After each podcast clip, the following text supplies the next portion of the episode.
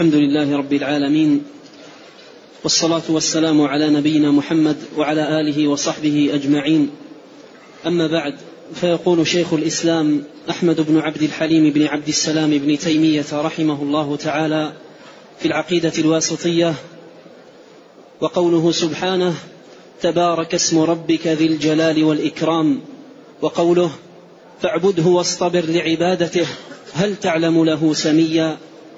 وقوله ولم يكن له كفؤا أحد وقوله فلا تجعلوا لله أندادا وأنتم تعلمون وقوله ومن الناس من يتخذ من دون الله أندادا يحبونهم كحب الله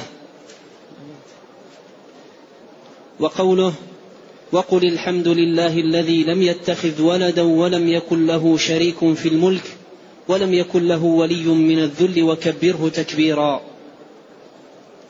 وقوله يسبح لله ما في السماوات وما في الأرض له الملك وله الحمد وهو على كل شيء قدير. وقوله تبارك الذي نزل الفرقان على عبده ليكون للعالمين نذيرا الذي له ملك السماوات والأرض ولم يتخذ ولدا ولم يكن له شريك في الملك وخلق كل شيء فقدره تقديرا.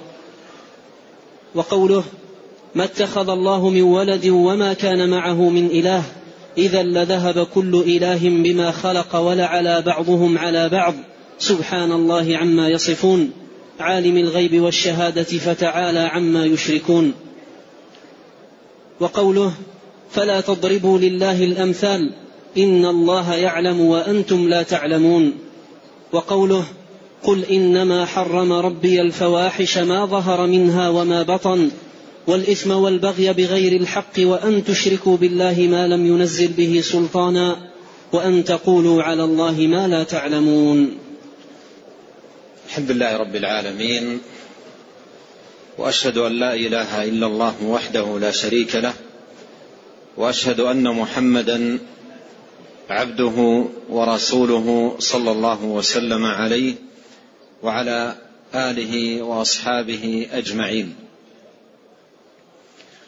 أما بعد فهذه الآيات كلها تتعلق بباب التنزيه والنفي في صفات الله تبارك وتعالى.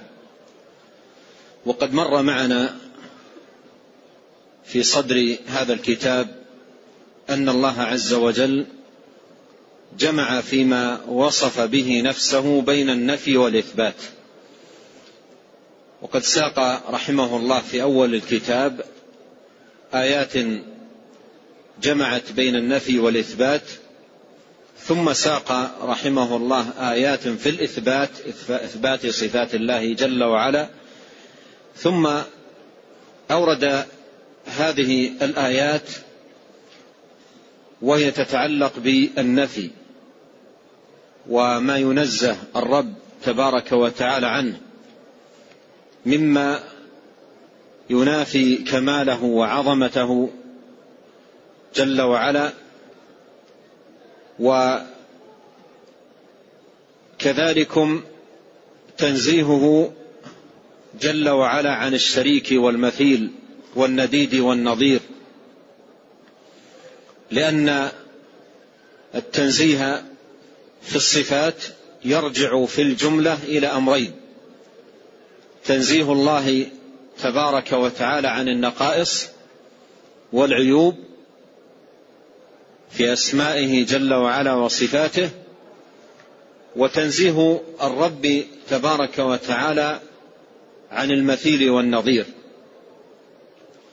فالله عز وجل منزه عن النقائص فله صفات الكمال ونعوت العظمة والجلال تبارك وتعالى. ومنزه تبارك وتعالى عن الشبيه والمثال. فليس لله جل وعلا ند ولا نظير ولا مثيل. وهذه الآيات التي ساق المصنف رحمه الله تعالى كلها تتعلق بتقديس الرب جل وعلا وتنزيهه عن عن السمي وعن الكفؤ وعن الند وعن الشريك وعن الولي من الذل ونحو ذلك مما يأتي فيما ساقه رحمه الله تعالى من آيات. أورد قول الله جل وعلا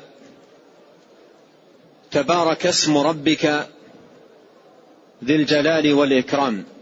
تبارك اسم ربك ذي الجلال والإكرام.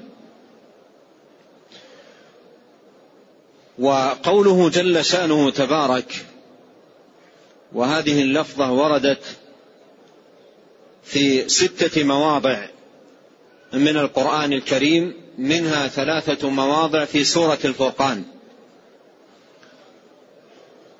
وهي تعني اختصاص الرب جل وعلا بالكمال والعظمة عظمة صفاته ودوام خيره سبحانه وتعالى ومنه وفضله.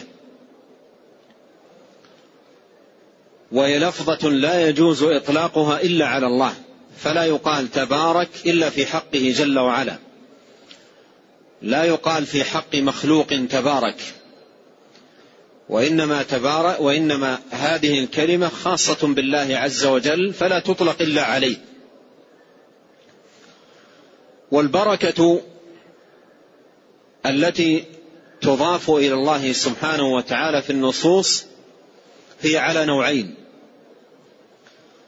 النوع الأول البركة التي هي فعل الله. البركة التي هي فعله سبحانه وتعالى.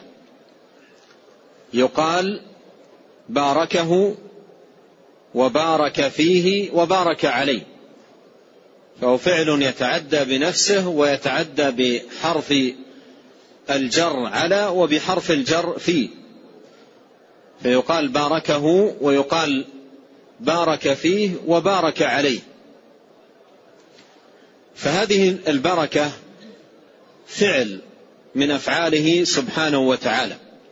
فهو الذي يبارك من يشاء. ومن يبارك الله فيه أو عليه يكون مباركا. ولهذا قال عيسى عليه السلام وجعلني مباركا أينما كنت. والله عز وجل يبارك من يشاء من الأشخاص والأوقات والأمكنة ونحو ذلكم فالبركة من الله. والله هو المبارك يبارك من يشاء سبحانه وتعالى. فالبركة منه ولا تنال إلا بطاعته ورضاه. البركة من الله سبحانه وتعالى فهو الذي يهبها من يشاء وهو الذي يجعل سبحانه وتعالى من يشاء مباركا. ولا تطلب فهي لا تطلب إلا من الله ولا تنال إلا بطاعة الله. قاعدتان في نيل البركة. لا تطلب إلا من الله. لا, لا تطلب البركة إلا من الله. ولا تنال إلا برضا الله وطاعته واتباع شرعه. ومن يلتمس البركة بشرك في دعائه أو بدعة في عمله فلن يحصل إلا خيبة. خيبة وخسرانا. وهذه حال كثير من أهل الضلال يبحثون عن البركة إما شرك إما في شرك في بشرك في الدعاء أو ببدعة في العمل. وإذا قيل ما تصنع قال أبحث عن البركة. أريد البركة ونرجو البركة ونحو ذلك مما هو خيبة وخسران. وهيهات أن يكون الشرك أو أن تكون البدعة سببا للبركة. فالبركة من الله فلا تطلب إلا منه ولا تنال إلا بطاعته. فلا بد فيها من الإخلاص للمعبود والمتابعة للرسول صلى الله عليه وسلم. لا بد فيها من الإخلاص للمعبود فلا تطلب إلا منه ولا يلجأ في نيلها إلا إليه. ولا بد من اتباع للرسول لأن سبيل الرسول عليه الصلاة والسلام هو سبيل البركة وهو السبيل الذي تنال به البركة وهو الطريق الذي تحصل به البركة. هذا فيما يتعلق بالنوع الأول البركة التي هي فعل الله سبحانه وتعالى وفعلها يقال بارك. فعلها يقال بارك. سواء عديت بنفسها أو بفي أو بعلى. والنوع الثاني من نوع إضافة البركة إلى الله البركة التي هي وصفه سبحانه وتعالى. البركة التي هي وصفه تبارك وتعالى. والفعل فيها تبارك. الفعل فيها تبارك. ولا يطلق إلا على الله سبحانه وتعالى ولا يصح إطلاقه على غيره جل وعلا. ومعنى تبارك الذي هو وصف الله سبحانه وتعالى يعني كمال الرب سبحانه وتعالى وكمال عظمته وكمال صفاته ودوام خيره ومده وفضله سبحانه وتعالى. فالبركة تعني الدوام والثبات. والله سبحانه وتعالى لم يزل ولا يزال بالخير ونعوت الكمال والجلال موصوفا سبحانه وتعالى. قال تبارك وتعالى تبارك اسم ربك ذي الجلال. وهذا فيه إثبات الاسم مضافا إلى الله. وأن الله سبحانه وتعالى جل وعلا له الأسماء الحسنى كما قال في آية أخرى ولله الأسماء الحسنى ف والاسم قيل مأخوذ من السمو وهو العلو وقيل من السمة وهي العلامة والأول أقرب. تبارك اسم ربك ذي الجلال والإكرام. وقوله ذي الجلال هذا جاء في مقام النعت للرب سبحانه وتعالى. وقد مر معنا ذكر هذين الوصفين في مقام نعت وجه الرب سبحانه وتعالى.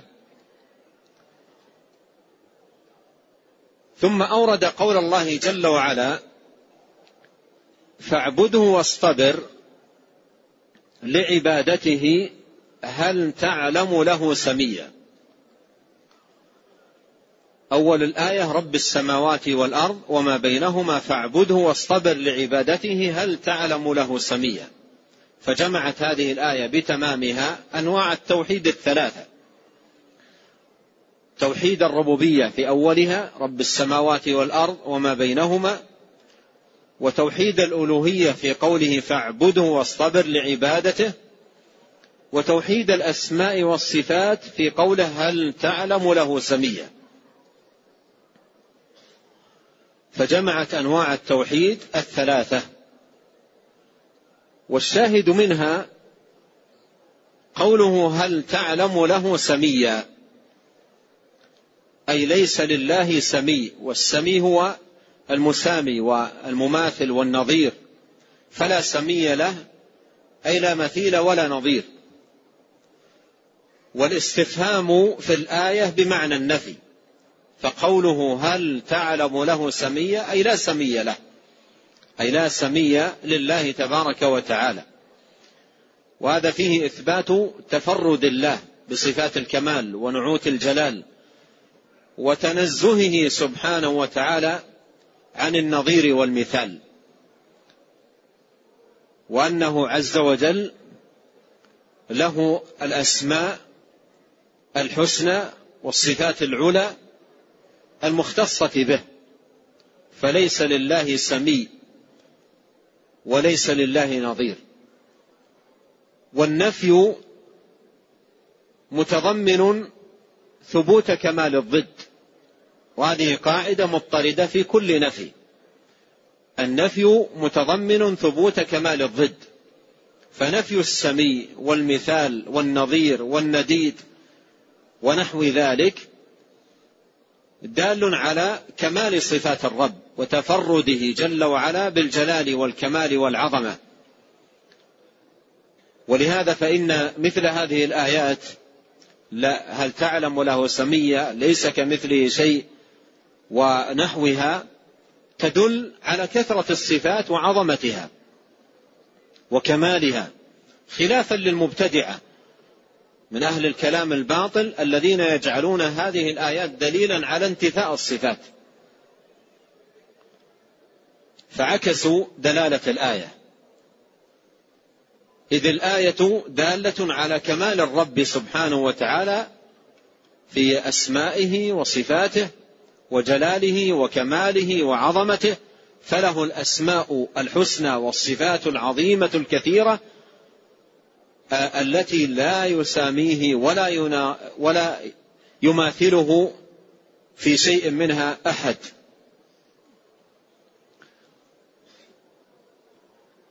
ثم أورد قول الله جل وعلا ولم يكن له كفوا أحد. ولم يكن له كفوا أحد. أي ليس لله سبحانه وتعالى مكافئ. ليس له نظير. يماثله يكافئه يساويه. تنزه وتقدس عن الكفء عن الكفؤ والنظير. ولم يكن له كفوا أحد. وقد مر شيء من الكلام على هذا في إيراد المصنف سابقا لهذه الآية في صدر الكلام في صدر الكتاب بل في أول ما أورده رحمه الله من آيات أورد سورة الإخلاص بتمامها لأنها جمعت بين النفي والإثبات. وقوله جل وعلا فلا تجعلوا لله أندادا وأنتم تعلمون. أندادا أي شركاء. فلا تجعلوا لله أندادا أي شركاء. وأنتم تعلمون أي تعلمون تفرد الله بالخلق والرزق والعطاء والمنع. تعلمون ذلك. والخطاب للمشركين الكفار الذين جعلوا مع الله الأنداد والشركاء. قد قال الله سبحانه وتعالى قبل هذا الموضع يا أيها الناس اعبدوا ربكم الذي خلقكم والذين من قبلكم لعلكم تتقون الذي جعل لكم الأرض فراشا والسماء بناء وأنزل من السماء ماء فأخرج به من الثمرات رزقا لكم فلا تجعلوا لله اندادا وأنتم تعلمون. أي تعلمون أن هذه الأشياء التي ذكرت الله وحده خالقها وموجدها ومبدعها لا شريك له في شيء من ذلك. والمشرك الذي يعبد الصنم إذا سئل من خلق السماء من خلق الأرض من خلق الجبال من أنزل من السماء ماء من أنبت الزرع يقولون الله. ويجعلون معه الشركاء في العبادة. ولهذا قال الله سبحانه وتعالى في موضع آخر وما يؤمن أكثرهم بالله إلا وهم مشركون. وما يؤمن أكثرهم بالله أي ربا خالقا رازقا متصرفا مدبرا إلا وهم مشركون أي مشركون معه غيره في العبادة. فيعلمون انه وحده الذي خلقهم وحده الذي رزقهم ثم إذا أرادوا السؤال والطلب والحاجة قالوا مدد يا فلان. أعذني يا فلان أنا ملتجئ إليك يا فلان. فيلجؤون في دعائهم في عبادتهم في سؤالهم في ذلهم في خضوعهم إلى غيره مع علمهم بأنه سبحانه وتعالى وحده هو الخالق. وما يؤمن أكثرهم بالله إلا وهم مشركون. وهنا قال فلا تجعلوا لله أنداد أي لا تجعلوا مع الله شركاء تدعونهم تعبدونهم. تسألونهم تستغيثون بهم تذبحون لهم تنذرون لهم. لا تجعلوا لله أندادا وأنتم تعلمون أي تعلمون أنه لا خالق لكم غير الله. ففي الآية نفي النديد. في الآية نفي النديد والنديد هو الشريك. فالله سبحانه وتعالى منزه عن الشريك فهو المعبود بحق ولا معبود بحق سواه.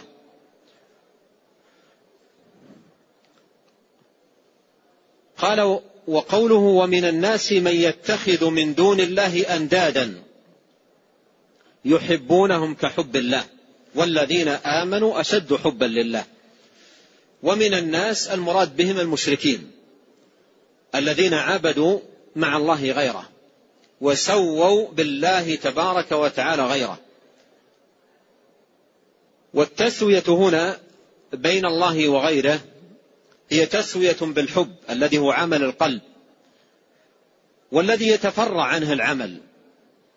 والمراد بالحب هنا الحب الذي هو حب العبودية والذل والخضوع وهو حب لا يجوز صرفه لغير الله كائنا من كان فهو حق الله عز وجل.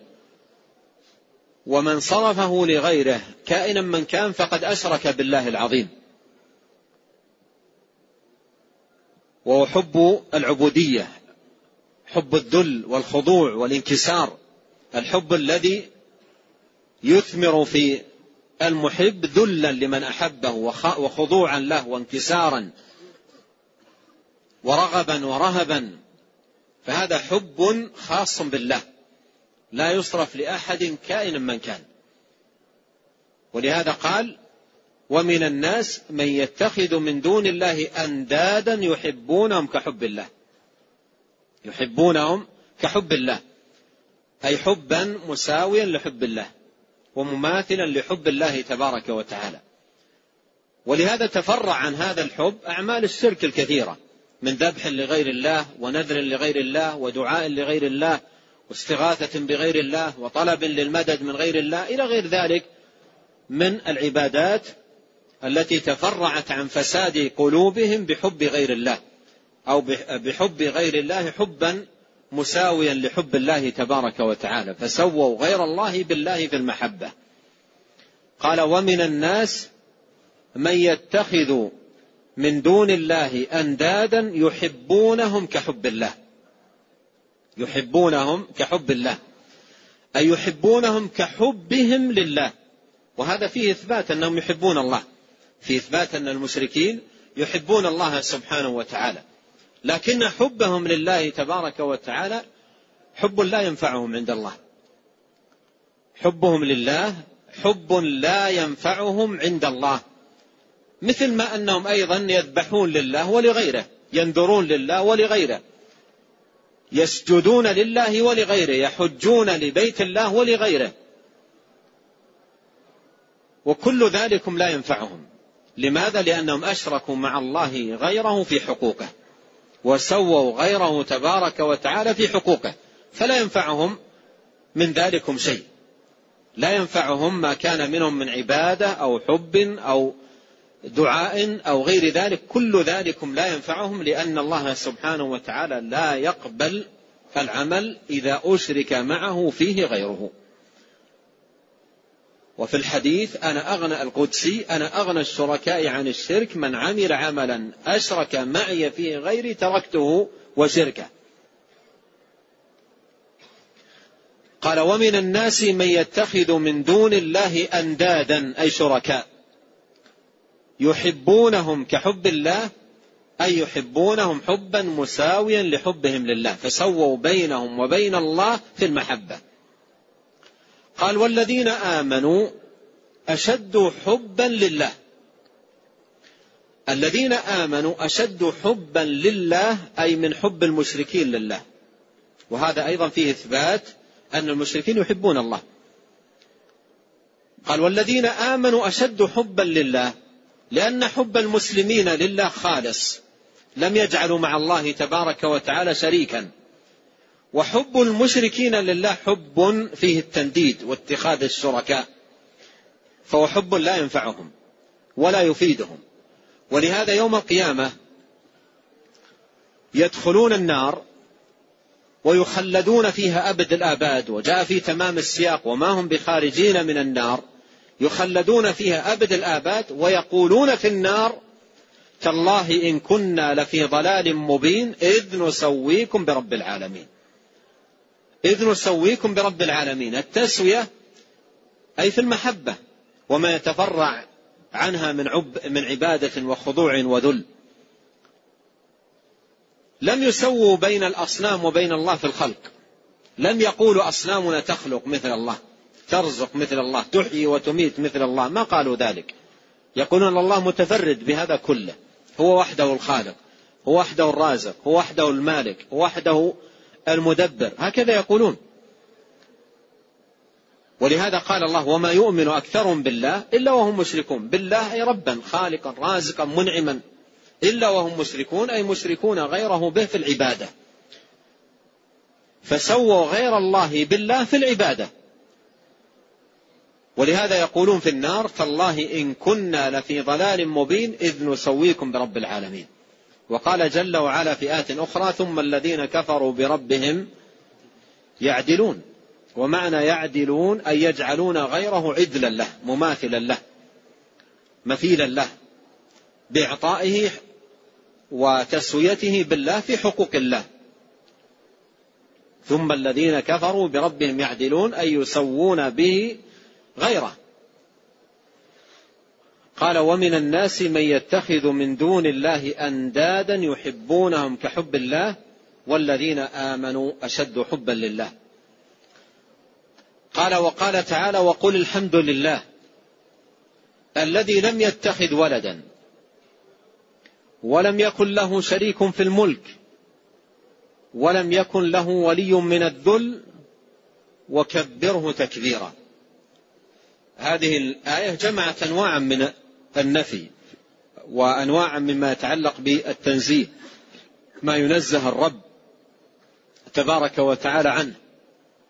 وبدأها جل شأنه بحمد بالحمد حمد الله سبحانه وتعالى. والحمد هو الثناء على الله مع حبه جل شأنه. وهو جل وعلا يحمد على العطايا والمنن الحمد لله الذي أطعمنا وسقانا وكفانا وآوانا. يحمد على العطايا والمنن ويحمد أيضا جل شأنه على الأسماء والصفات. يحمد على أسمائه وصفاته على تفرده على كماله على جلاله.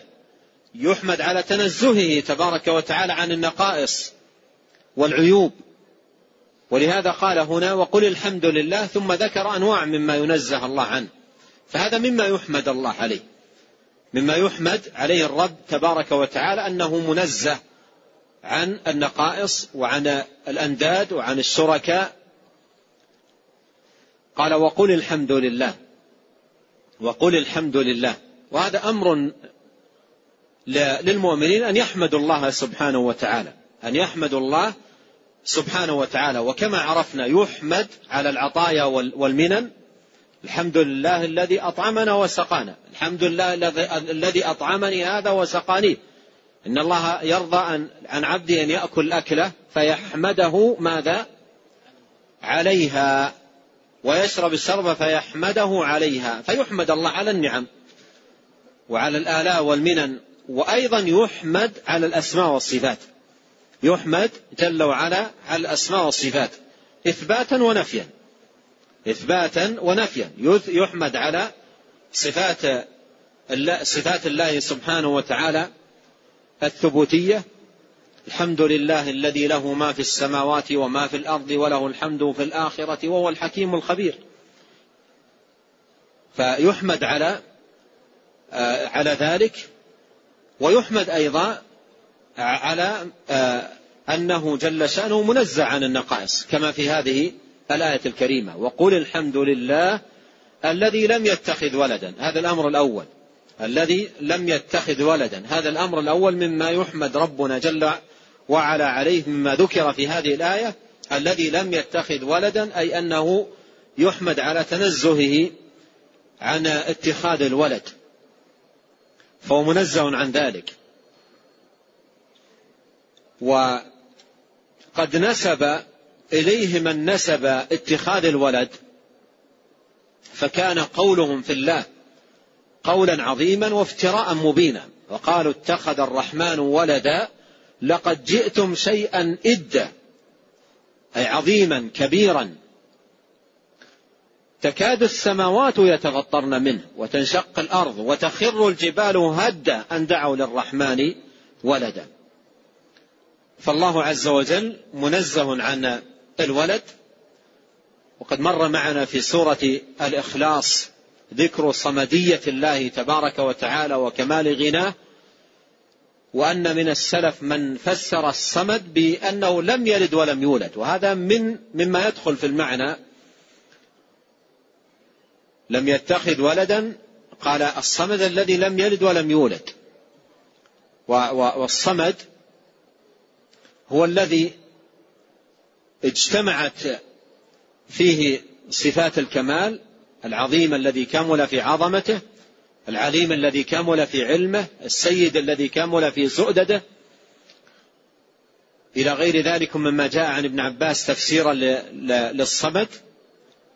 وأيضا الصمد الذي تصمد إليه الخلائق فهو دال على كمال غنى الرب وأيضا افتقار المخلوقات إليه سبحانه وتعالى. قال لم يتخذ ولدا ولم يكن له شريك في الملك. ولم يكن له شريك في الملك. أي أنه منزه عن أن يكون له شريك في ملكه. ولا في مقدار ذرة. ذرة واحدة. ولهذا قال الله سبحانه وتعالى قل ادعوا الذين زعمتم من دون الله لا يملكون مثقال ذرة في السماوات ولا في الأرض. وما لهم فيهما من شرك وما له منهم من ظهير. ولا تنفع الشفاعة عنده إلا لمن أذن له. قال لا يملكون مثقال ذرة. فنفى عن غيره سبحانه وتعالى ملك مثقال ذرة في السماوات والأرض. والمراد بالملك هنا الملك الاستقلالي. أما كون الإنسان يملك قليلا أو كثيرا بتمليك الله إياه فهذا حق و وهو ملك حصل للعبد بتمليك الله له. فهو الذي أعطاه هو الذي ينزعه منه. قل اللهم مالك الملك تؤتي الملك من تشاء وتنزع الملك ممن تشاء.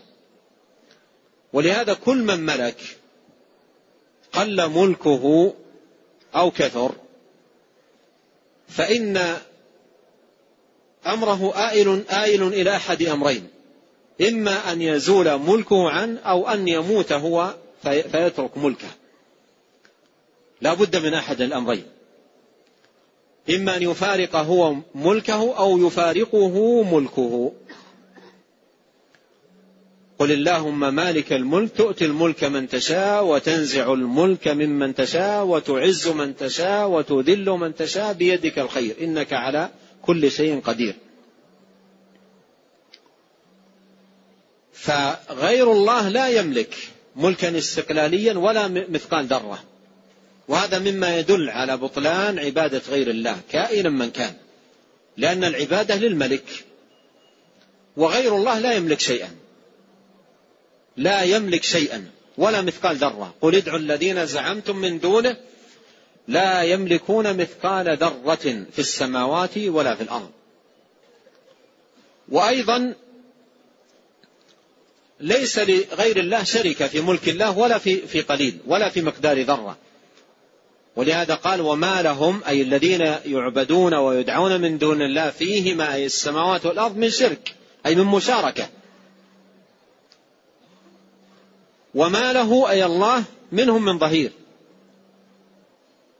وقد قال بعض أهل العلم إن هذه الآيات في هذا السياق المبارك في سورة سبأ قطعت شجرة الشرك من أصولها واجتثتها من عروقها بحيث إنها لم تبقي لمشرك متعلق. لم تبقي لمشرك متعلق. لأن من يدعى من يدعى ويلتجأ إليه يستحق أن يدعى لو كان له ملك ولو كان قليلا. يستحق أن يدعى إذا كان له ملك ملك استقلالي ولو كان قليلا. فالملك آه الاستقلالي يستحق صاحبه أن يدعى. فنفى الله ذلك. قال قل ادعوا الذين زعمتم من دون الله لا يملكون مثقال ذرة في السماوات ولا في الأرض. إن لم يكن مالكا ثمة أمر دونه إن وجد فيه استحق أن يدعى. وهو أن يكون عنده مشاركة مع المالك ولو في شيء قليل. أن يكون عنده مشاركة مع المالك ولو في شيء قليل. فنفى الله ذلك عمن يعبد من دونه.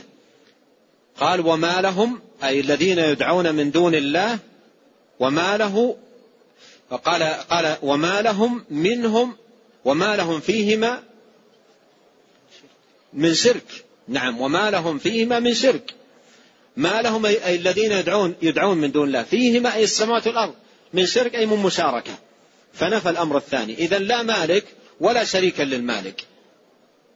ثمة أمر ثالث. إن وجد استحق أن يدعى وأن يعبد.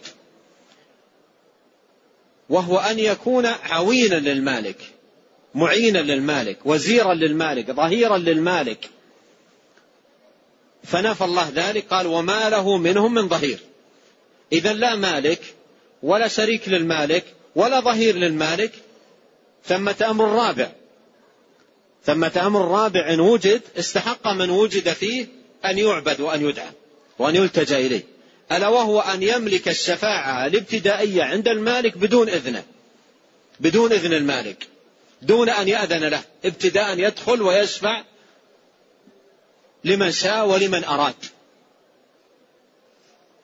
فنفى الله ذلك. قال ولا تنفع الشفاعة عنده إلا لمن أذن له.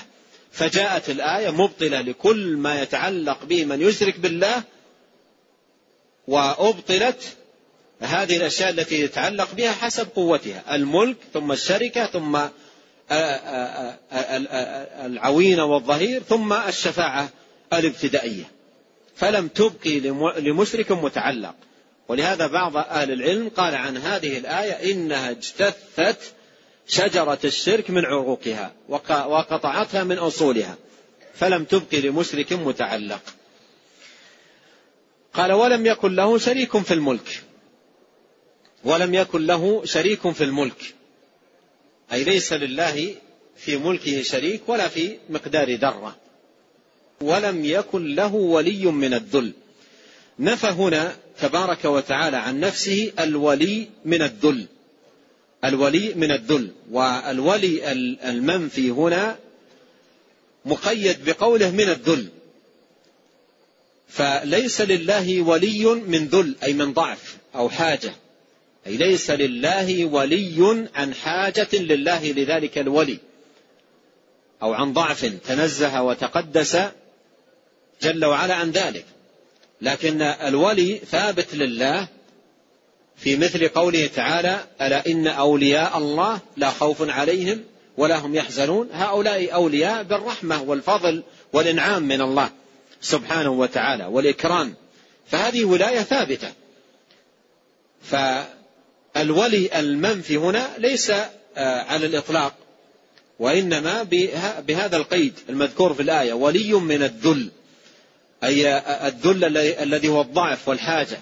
فليس لله ولي عن حاجة تنزه وتقدس بالرب إليه. فالله الغني وما سواه فقير إليه. يا أيها الناس أنتم الفقراء إلى الله والله هو الغني الحميد. فنزه تبارك وتعالى نفسه عن الولي من الذل أي من الضعف والحاجة. وهذا أيضا فيه وجه قوي في إبطال شرك المشركين وتنديد المنددين وتعلقهم بغير الله رب العالمين في عرض الحاجات والسؤال والرغبات والطلبات وغير ذلك. فهؤلاء اتخذوا مع الله سبحانه وتعالى وليا يلجؤون إليه ويعرضون عليه من الحاجات والضرورات ما لا يعرض إلا على الله سبحانه وتعالى. قال ولم يكن له ولي من الذل وكبره تكبيرا. كبره تكبيرا أي آمن بكبرياء الله وعظمته سبحانه وتعالى وأنه جل وعلا الكبير المتعال الذي لا أكبر منه. مثل ما قال آه، عليه الصلاة والسلام لعدي قال ما يفرك أيفرك أن يقال الله أكبر؟ وهل شيء أكبر من الله؟ فكبره تكبيرا أي قل الله أكبر معتقدا أنه سبحانه وتعالى الكبير الذي لا أكبر منه جل وعلا. والتكبير إحدى الكلمات الأربع إحدى الكلمات الأربع التي أحب الكلام إلى الله سبحانه وتعالى وهي الحمد لله ولا إله إلا الله وسبحان الله والله أكبر. قال وقل الحمد لله الذي لم يتخذ ولدا ولم يكن له شريك في الملك ولم يكن له ولي من الذل وكبره تكبيرا. جاء في في بعض الروايات في المسند والمعجم للطبراني وغيرهما ولكن في سند الحديث مقال أن النبي عليه الصلاة والسلام سمى هذه الآية آية العز. سمى هذه الآية آية العز. وفيها إثبات العزة لله. بجميع معاني العزة. عزة القوة وعزة الغلبة وعزة الامتناع. فهي ثابتة لله جل وعلا. وهذه المعاني ظاهرة في الآية. وواضحة في الآية. فالآية آية العز. فيها, فيها إثبات العز لله سبحانه وتعالى وأنه جل وعلا العزيز. ومن عزته تبارك وتعالى تنزهه عن الأنداد وعن الولي من الذل. الذل آه، في في نفيه عن الله في نفيه عن الله إثبات كمال عزة الله. إثبات كمال عزة الله. والقاعدة في النفي أن كل نفي يثبت منه كمال ضد المنفي فقوله ولم يكن له ولي من الذل أي لكمال عزته. ولم يكن له ولي من الذل أي لكمال عزة الله سبحانه وتعالى. ثم أورد قول الله عز وجل يسبح لله ما في السماوات وما في الأرض له الملك وله الحمد يحيي ويميت وهو على كل شيء قدير. وهذه الآية فيها الجمع بين التسبيح والتحميد. والتسبيح فيه التنزيه لله تبارك وتعالى عن النقائص والعيوب وعن النظير والمثال. والحمد فيه إثبات الكمال لله عز وجل. وقيام هذا الباب باب توحيد الأسماء والصفات على هذين الأمرين على النفي والإثبات. والتسبيح فيه النفي والحمد فيه الإثبات. فتكون الآية جمعت ما يطلب من المسلم في هذا الباب باب الأسماء والصفات من تنزيه وإثبات. قال يسبح لله. يسبح لله ما في السماوات وما في الأرض. وهذا التسبيح لله من هذه الكائنات هو تسبيح حقيقي. قال الله تبارك وتعالى تسبح له السماوات السبع والأرض ومن فيهن وإن من شيء إلا يسبح بحمده ولكن لا تفقهون تسبيحهم. إنه كان حليما غفورا. فالتسبيح لهذه الكائنات هو تسبيح حقيقي تسبح الله ليس فقط بلسان الحال وإنما هو بلسان المقال. والصحابة رضي الله عنهم سمعوا صوت التسبيح من حصيات بيد النبي عليه الصلاة والسلام ووضعها أبو بكر في يده فسبحت. وسمع الصحابة رضي الله عنهم تسبيحا. وجاء في الحديث أن النبي صلى الله عليه وسلم قال أعرف حجرا بمكة يسلم علي إذا مررت عليه فهي تسبح حقيقة. ولهذا قال ولكن لا تفقهون تسبيحهم. والتسبيح التنزيه. تسبيح الله تنزيهه ومباعدته جل وعلا وتبرئته وتقديسه عن النقائص وعن العيوب وعما لا يليق بجلاله وكماله وعظمته. يسبح له ما في السماوات وما في الأرض. أي أن هذه الكائنات كلها تقدس الله وتنزه الله سبحانه وتعالى. ومن تقديس هذه الكائنات لله وتسبيحها له. ما مر معنا في قوله وقالوا اتخذ الرحمن ولدا لقد جئتم شيئا إدا تكاد السماوات. تكاد السماوات أي هذه السماوات التي تسبح الله وتنزه الله وتقدس الله تكاد السماوات يتفطرن منه وتنشق الأرض وتخر الجبال هدا. السماوات تسبح الله والأرض تسبح الله والجبال تسبح الله. يا جبال أوي بمعه فهذه كلها تسبح الله.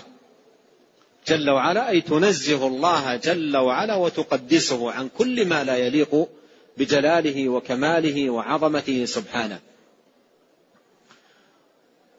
يسبح له ما في السماوات وما في الأرض. يسبح لله ما في السماوات وما في الأرض. له الملك وله الحمد. له الملك وله الحمد. اللام في قوله له الملك. هي لام الملكية.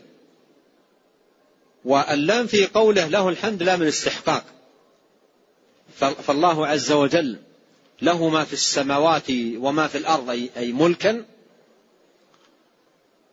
وله آه، سبحانه وتعالى الحمد استحقاقا فهو المستحق لأن يحمد جل وعلا. له ما في السماوات وما في الأرض أي ملكا وله الحمد أي استحقاقا. له الملك وله الحمد يحيي ويميت أي بيده تبارك وتعالى الإحياء والإماتة والتصرف والتدبير وهو على كل شيء قدير. وهو على كل شيء قدير أي أن قدرته جل وعلا شاملة لكل شيء.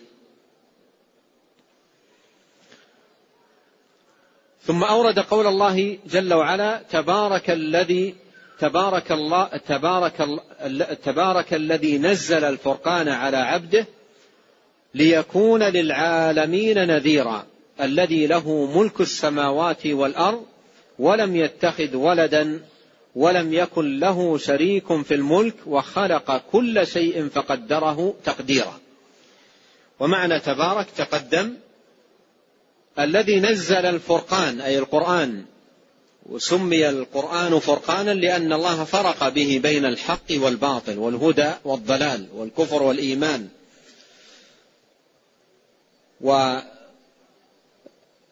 القرآن من الله تنزيل الكتاب لا ريب فيه من رب العالمين. ففي هذا إثبات علو الله لأن النزول إنما يكون من أعلى. وفي هذا أيضا أن القرآن منزل من الله غير مخلوق. الذي نزل الفرقان على عبده. تبارك الذي نزل الفرقان على عبده أي محمد عليه الصلاة والسلام. وقد ذكره في هذا المقام بنعت العبودية لأنه صلى الله عليه وسلم كمل هذا المقام أكمل آه، آه، أتم تكميل صلوات الله وسلامه عليه. فذكره في مقام نزول الوحي عليه وذكره أيضا في بالعبودية في مقام الإسراء سبحان الذي أسرى بعبده أيضا في مقام التحدي إن كنت وإن كنتم في ريب مما نزلنا على عبدنا في مقام الدعوة وأنه لما قام عبد الله يدعوه ففي مقاماته عليه الصلاة والسلام الشريفة العالية المنيفة يذكره بها بهذا الوصف العبودية. وقد صح عنه أنه قال لا تطروني فإنما أنا عبد والعبد لا يعبد. قال لا تطروني فإنما أنا عبد والعبد لا يعبد. العبادة للمعبود بحق وهو الله رب العالمين أما العبد لا يعبد. لا يجوز أن يصرف له شيء من العبادة. قال تبارك الذي نزل الفرقان على عبده ليكون للعالمين للعالمين نذيرا. وهذه النذارة العامة. لأن النذارة التي جاء بها عليه الصلاة والسلام عامة وخاصة. عامة وخاصة. والعامة هذه للعالمين. والخاصة هي النذارة التي ينتفع بها ويهتدى بها ويستقيم ما ما من يسمعها وهي أهل الإيمان. والطاعة من يوفقهم الله سبحانه وتعالى ويكرمهم باتباع الرسول عليه الصلاة والسلام ولزوم نهجه. إنما تنذر إنما تنذر من اتبع الذكر وخشي الرحمن بالغيب. إنما تنذر من اتبع الذكر. هذه نذارة خاصة. هذه نذارة خاصة. أما الذي ذكر هنا فهي نذارة عامة للعالمين لأنه بعث عليه الصلاة والسلام للعالمين رسالته عامة. لكن الانتفاع بما جاء به إنما يكون لمن أكرمهم الله سبحانه وتعالى ومن عليهم بالهداية. وخلق كل شيء أي تفرد جل شأنه بالخلق فلا شريك له. فهو الخالق وما سواه مخلوق وهو الرب وما سواه تبارك وتعالى مربوب. وهذا فيه أيضا إثبات القدر وأن الأمور كلها بتقدير الله كما جاء في الحديث إن الله قدر مقادير الخلائق قبل خلق السماوات والأرض بخمسين ألف سنة. وفي القرآن قال وكان أمر الله قدرا مقدورا. وقال ثم جئت على قدر يا موسى. الذي خلق فسوى والذي قدر فهدى. وهذا فيه أن هذه المخلوقات كلها صائرة لما قدر لها. فالله الذي خلقها أوجدها من العدم وكلها صائرة لما قدر لها. فكل شيء بقدر. وقوله ما اتخذ الله من ولد وما كان معه من إله. اذا لذهب كل إله بما خلق ولعلى بعضهم على بعض سبحان الله عما يصفون. آه هذه الآية وما يليها من آيات أيضا كلها في الباب نفسه ونرجئ الحديث عنها في لقائنا القادم بإذن الله تبارك وتعالى. ونسأل الله عز وجل أن ينفعنا جميعا بما علمنا وأن ينفعنا بما علمنا وأن يزيدنا علما وأن يصلح لنا شأننا كله وأن لا يكلنا إلى أنفسنا طرفة عين والله تعالى أعلم وصلى الله وسلم على رسول الله. نعم. أحسن الله إليكم وبارك فيكم ونفعنا الله بما قلتم وغفر الله لنا ولكم وللمسلمين. يقول كيف نرد على من يستدل بخلق القرآن بقوله تعالى وخلق كل شيء فقدره تقديرا. كل في موضع يعني كل هي من صيغ العموم ولكنها في كل موضع بحسبه. فقوله وخلق كل شيء أي من المخلوقات التي خلقها وأبدعها. أما الله سبحانه وتعالى بأسمائه وصفاته ومنها كلامه جل وعلا فليس داخلا في عموم كل. والعجب أن المعتزلة الذين أدخلوا القرآن في عموم كل في قوله خلق كل شيء وهو ليس داخلا في العموم لأن الله وأسماءه وصفاته ومنها كلامه ليس داخلا في هذا العموم العجب من هؤلاء أنهم أخرجوا من عموم كل على كل شيء قدير أخرجوا من عموم كل أفعال العباد.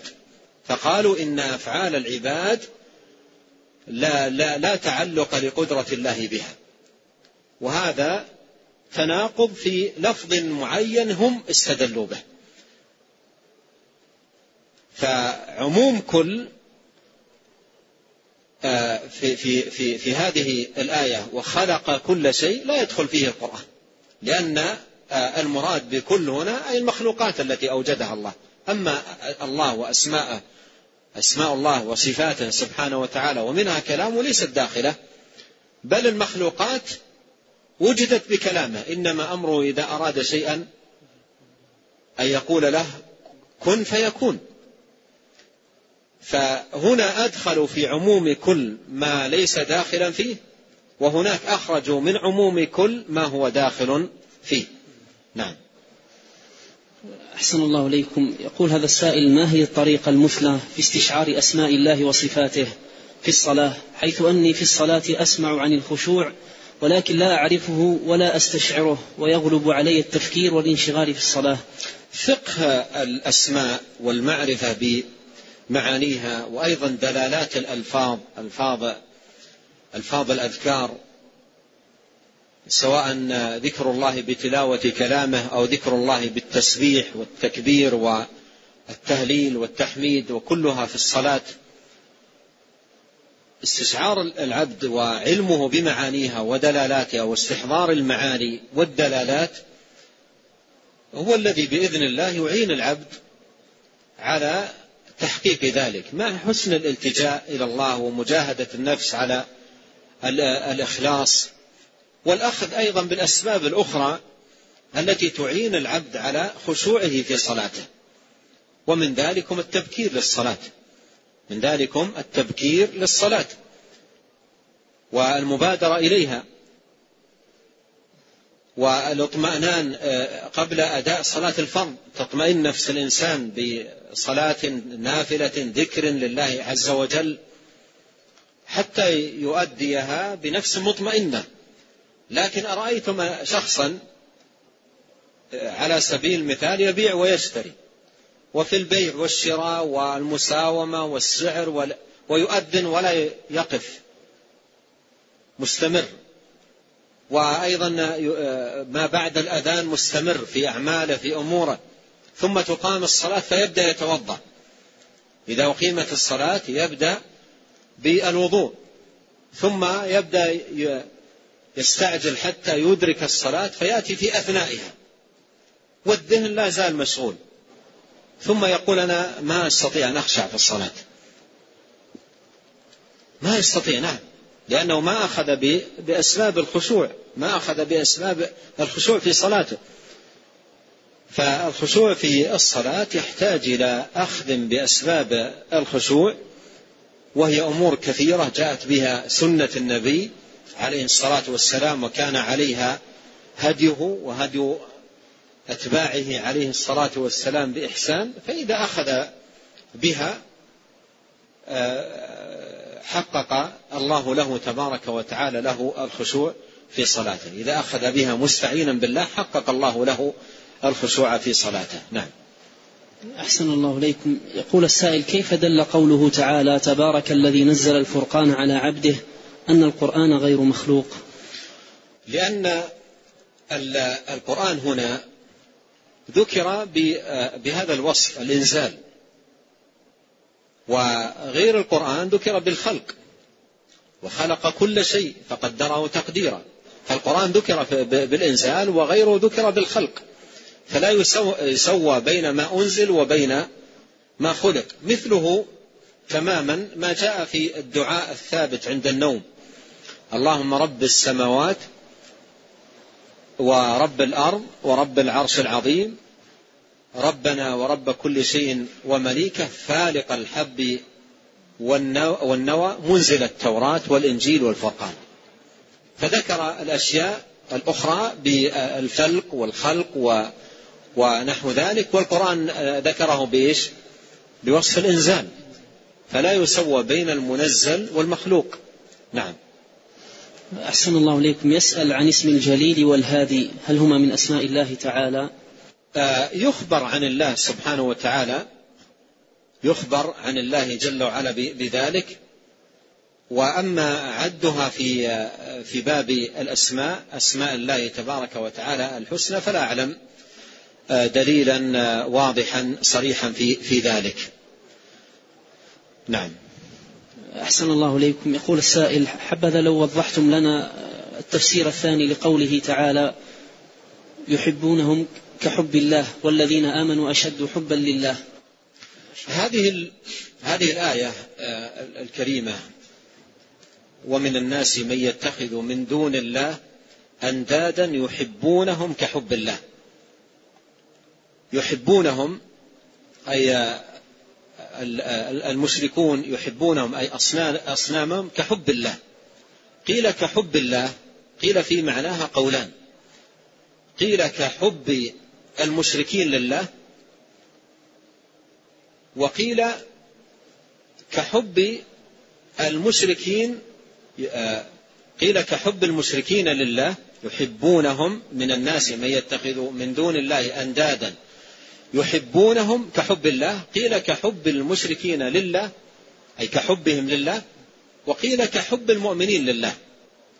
والأول أظهر لأنه هو الذي يعطي معنى التسوية والتشريك مع الله سبحانه وتعالى في في الحب.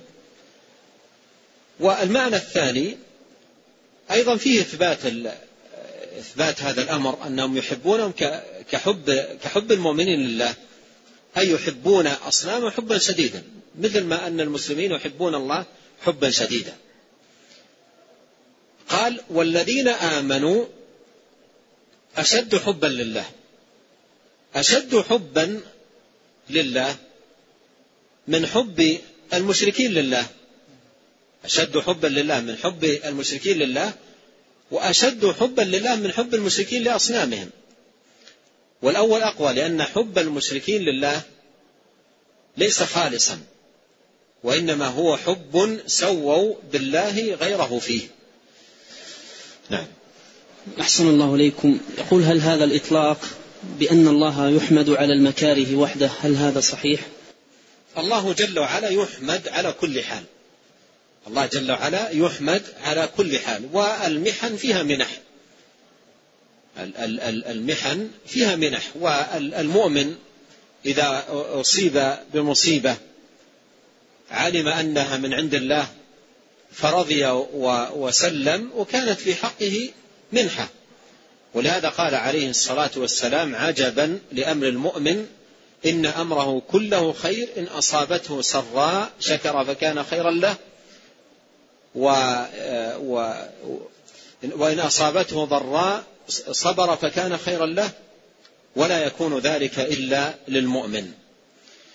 ونسأل الله عز وجل لنا جميعا التوفيق والسداد والعون على كل خير. اللهم اقسم لنا من خشيتك ما يحول بيننا وبين معاصيك ومن طاعتك ما تبلغنا به جنتك ومن اليقين ما تهون به علينا مصائب الدنيا. اللهم متعنا بأسماعنا وأبصارنا وقوتنا ما أحييتنا واجعله الوارث منا واجعل ثأرنا على من ظلمنا وانصرنا على من عادانا. ولا تجعل مصيبتنا في ديننا ولا تجعل الدنيا أكبر همنا ولا مبلغ علمنا ولا تسلط علينا من لا يرحمنا. سبحانك اللهم وبحمدك أشهد أن لا إله إلا أنت. أستغفرك وأتوب إليك. اللهم صل وسلم على عبدك ورسولك نبينا محمد وآله وصحبه أجمعين.